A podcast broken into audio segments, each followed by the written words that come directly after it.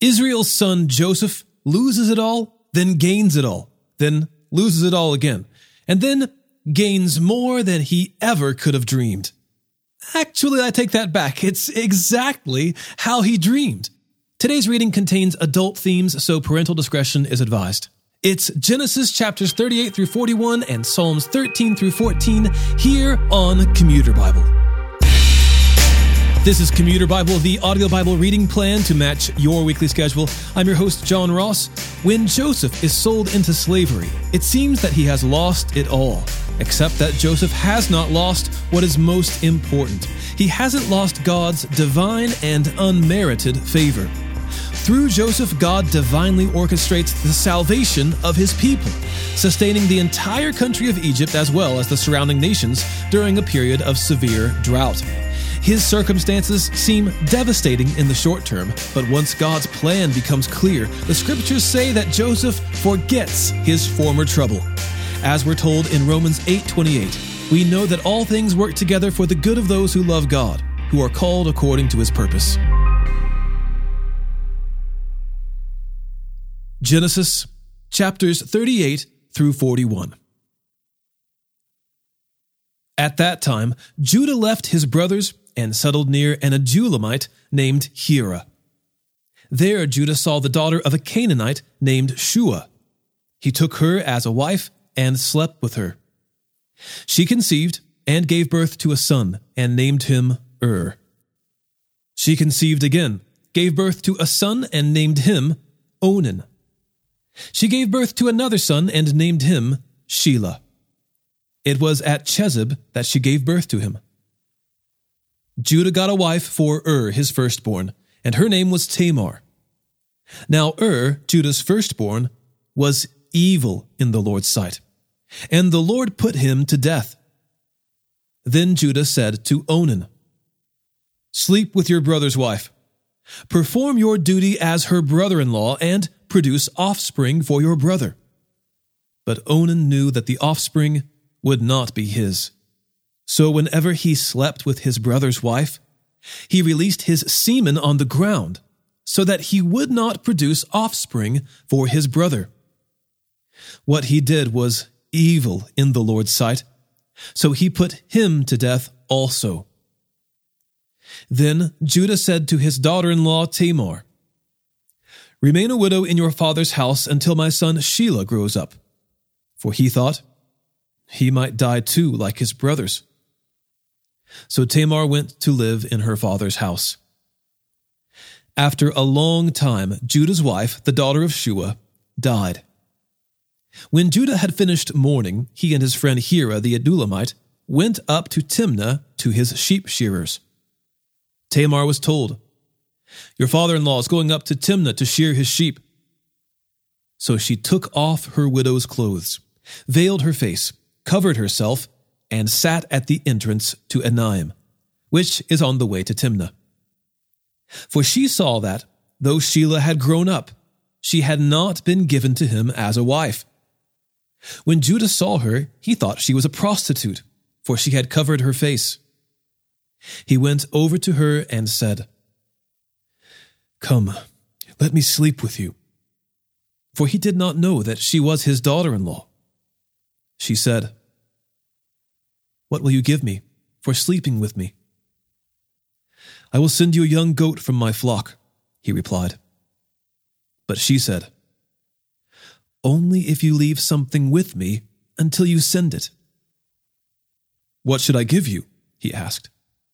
She answered, Your signet ring, your cord, and the staff in your hand. So he gave them to her and slept with her, and she became pregnant by him. She got up and left, then removed her veil and put her widow's clothes back on. When Judah sent the young goat by his friend the Adullamite in order to get back the items he had left with the woman, he could not find her. He asked the men of the place, Where is the cult prostitute who was beside the road to Enaim? There has been no cult prostitute here, they answered. So the Adullamite returned to Judah, saying, I couldn't find her. And besides, the men of the place said, There has been no cult prostitute here. Judah replied, Let her keep the items for herself. Otherwise, we will become a laughing stock. After all, I did send this young goat, but you couldn't find her. About three months later, Judah was told, Your daughter in law Tamar has been acting like a prostitute, and now she is pregnant.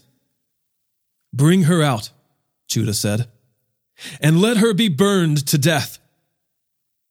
As she was being brought out, she sent her father in law this message I am pregnant by the man to whom these items belong. And she added, Examine them. Whose signet ring, cord, and staff are these? Judah recognized them and said, She is more in the right than I, since I did not give her to my son Shelah. And he did not know her intimately again. When the time came for her to give birth, there were twins in her womb. As she was giving birth, one of them put out his hand, and the midwife took it and tied a scarlet thread around it, announcing, This one came out first.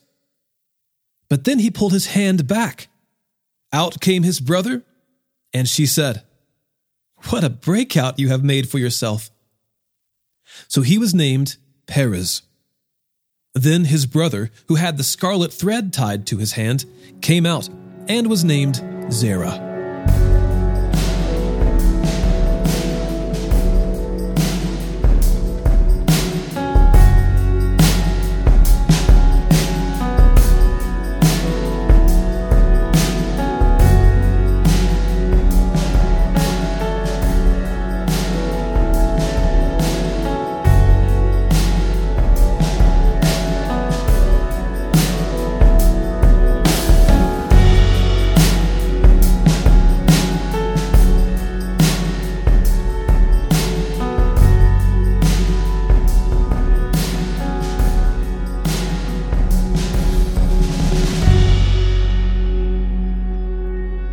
Now, Joseph had been taken to Egypt.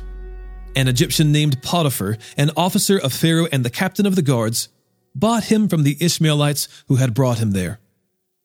The Lord was with Joseph, and he became a successful man, serving in the household of his Egyptian master. When his master saw that the Lord was with him, and that the Lord made everything he did successful, Joseph found favor with his master and became his personal attendant. Potiphar also put him in charge of his household and placed all that he owned under his authority. From the time that he put him in charge of his household and of all that he owned, the Lord blessed the Egyptian's house because of Joseph. The Lord's blessing was on all that he owned, in his house and in his fields he left all that he owned under Joseph's authority. He did not concern himself with anything except the food he ate. Now, Joseph was well built and handsome. After some time, his master's wife looked longingly at Joseph and said, Sleep with me. But he refused.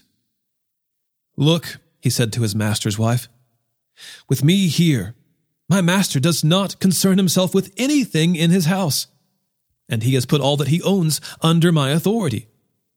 No one in this house is greater than I am. He has withheld nothing from me except you, because you are his wife. So, how could I do this immense evil, and how could I sin against God?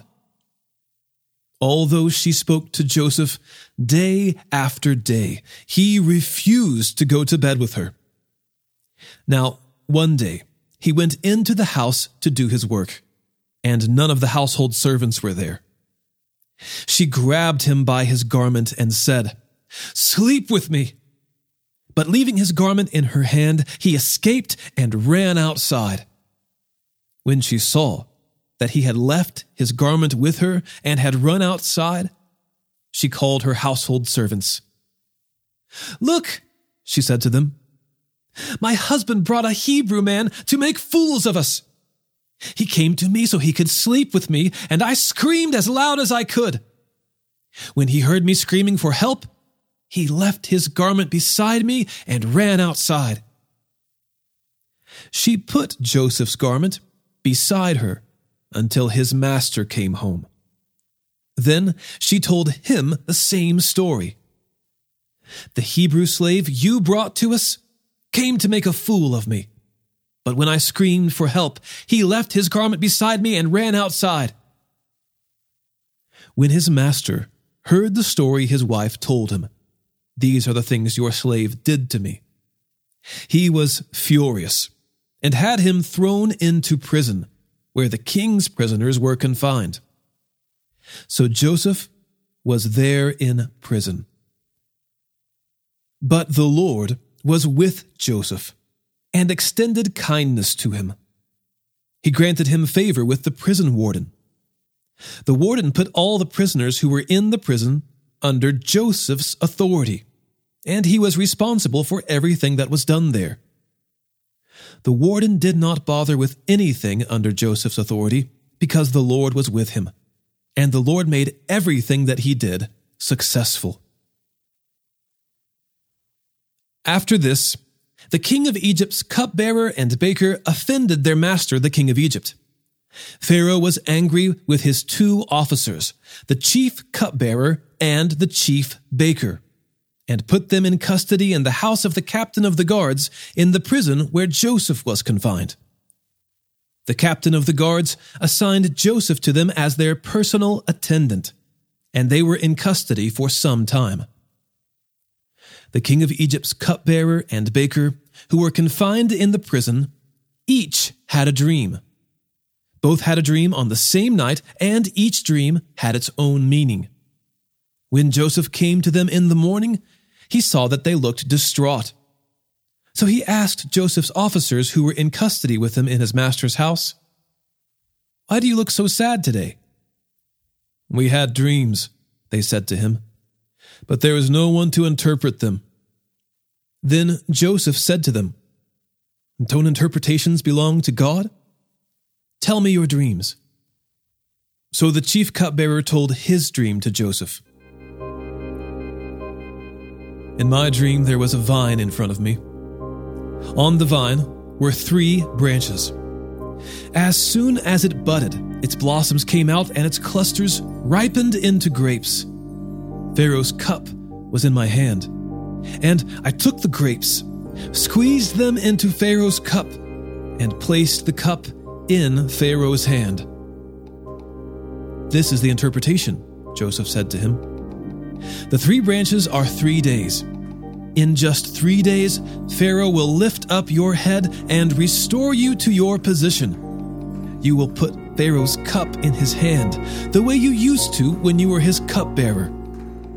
But when all goes well for you, remember that I was with you. Please show kindness to me by mentioning me to Pharaoh and get me out of this prison. For I was kidnapped from the land of the Hebrews, and even here I have done nothing that they should put me in the dungeon. When the chief baker saw that the interpretation was positive, he said to Joseph, I also had a dream. Three baskets of white bread were on my head. In the top basket were all sorts of baked goods for Pharaoh. But the birds were eating them out of the basket on my head. This is its interpretation, Joseph replied. The three baskets are three days. In just three days, Pharaoh will lift up your head from off you and hang you on a tree. Then the birds will eat the flesh from your body.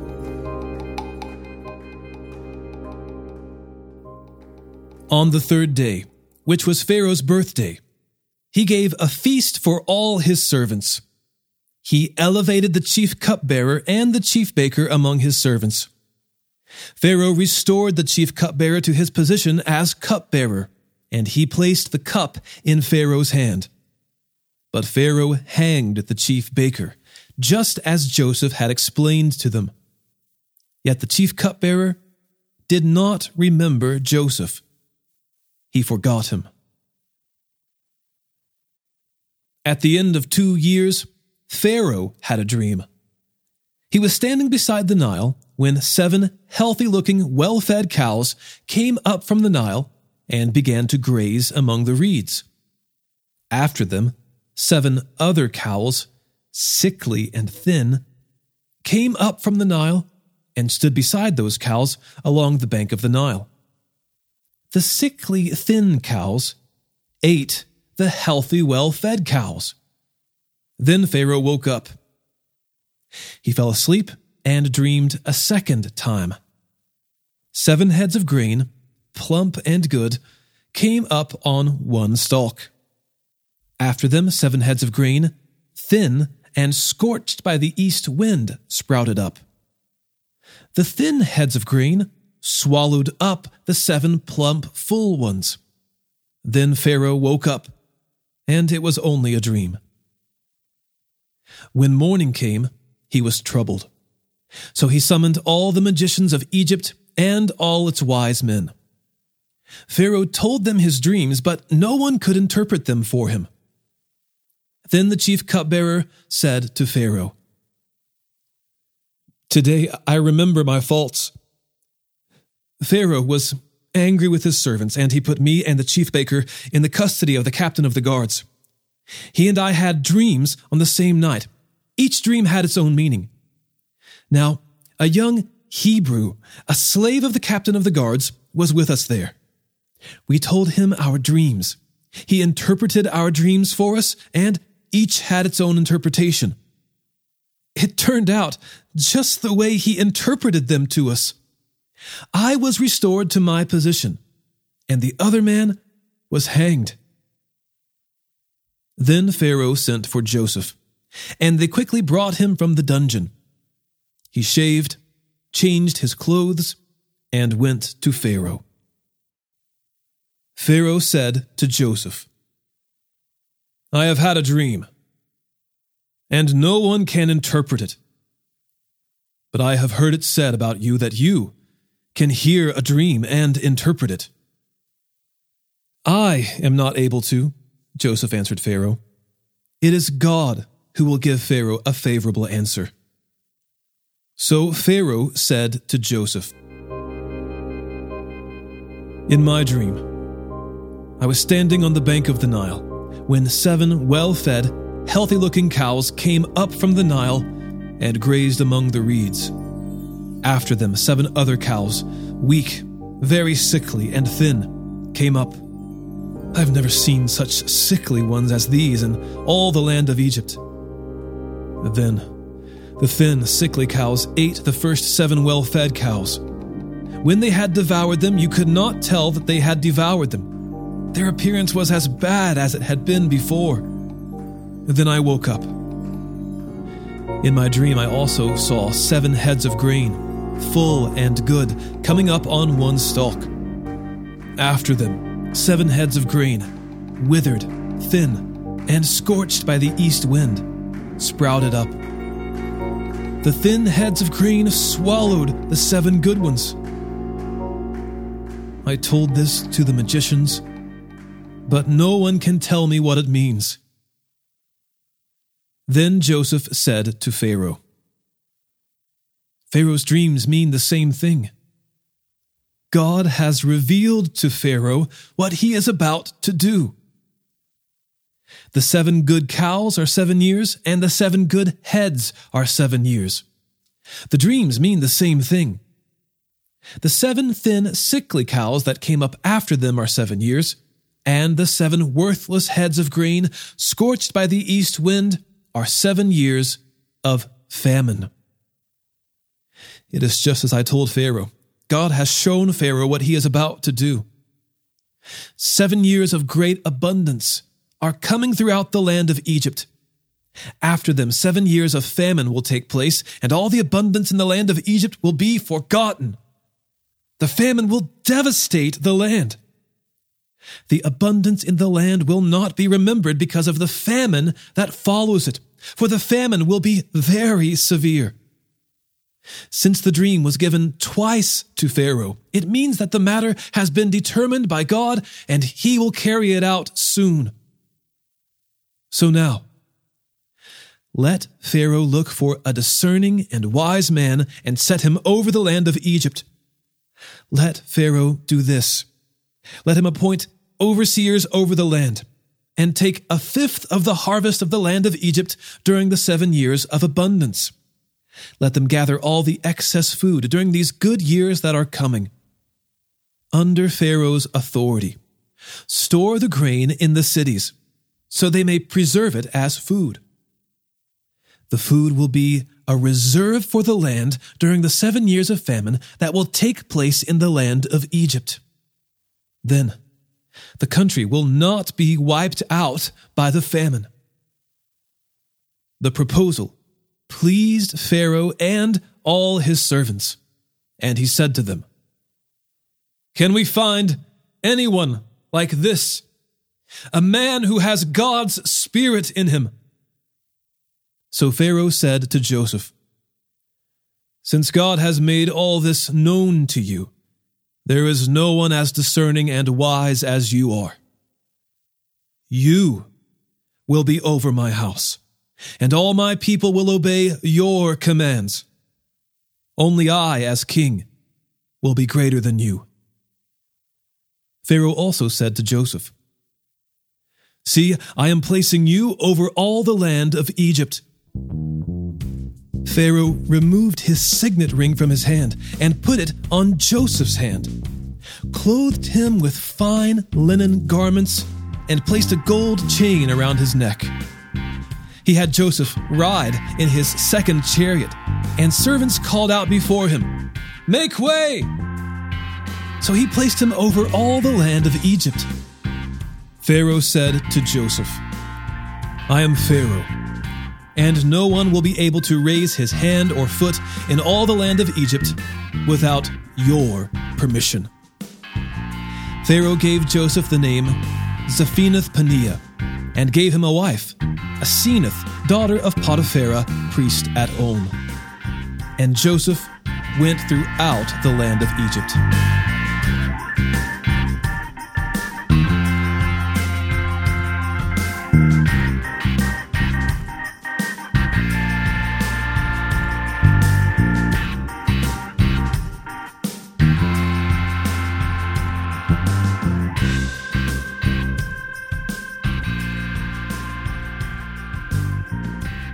Joseph was 30 years old when he entered the service of Pharaoh, king of Egypt. Joseph left Pharaoh's presence and traveled throughout the land of Egypt. During the seven years of abundance, the land produced outstanding harvests. Joseph gathered all the excess food in the land of Egypt during the seven years and put it in the cities. He put the food in every city from the fields around it. So Joseph stored up grain in such abundance, like the sand of the sea, that he stopped measuring it because it was beyond measure. Two sons were born to Joseph before the years of famine arrived. Asenath, daughter of Potiphera, priest at On, bore them to him. Joseph named the firstborn Manasseh and said, God has made me forget all my hardship and my whole family. And the second son he named Ephraim. And he said, God has made me fruitful in the land of my affliction. Then the seven years of abundance in the land of Egypt came to an end, and the seven years of famine began, just as Joseph had said. There was famine in every land, but in the whole land of Egypt there was food. When the whole land of Egypt was stricken with famine, the people cried out to Pharaoh for food. Pharaoh told all Egypt, Go to Joseph and do whatever he tells you. Now the famine had spread across the whole region. So Joseph opened all the storehouses and sold grain to the Egyptians, for the famine was severe in the land of Egypt. Every land came to Joseph in Egypt to buy grain, for the famine was severe in every land.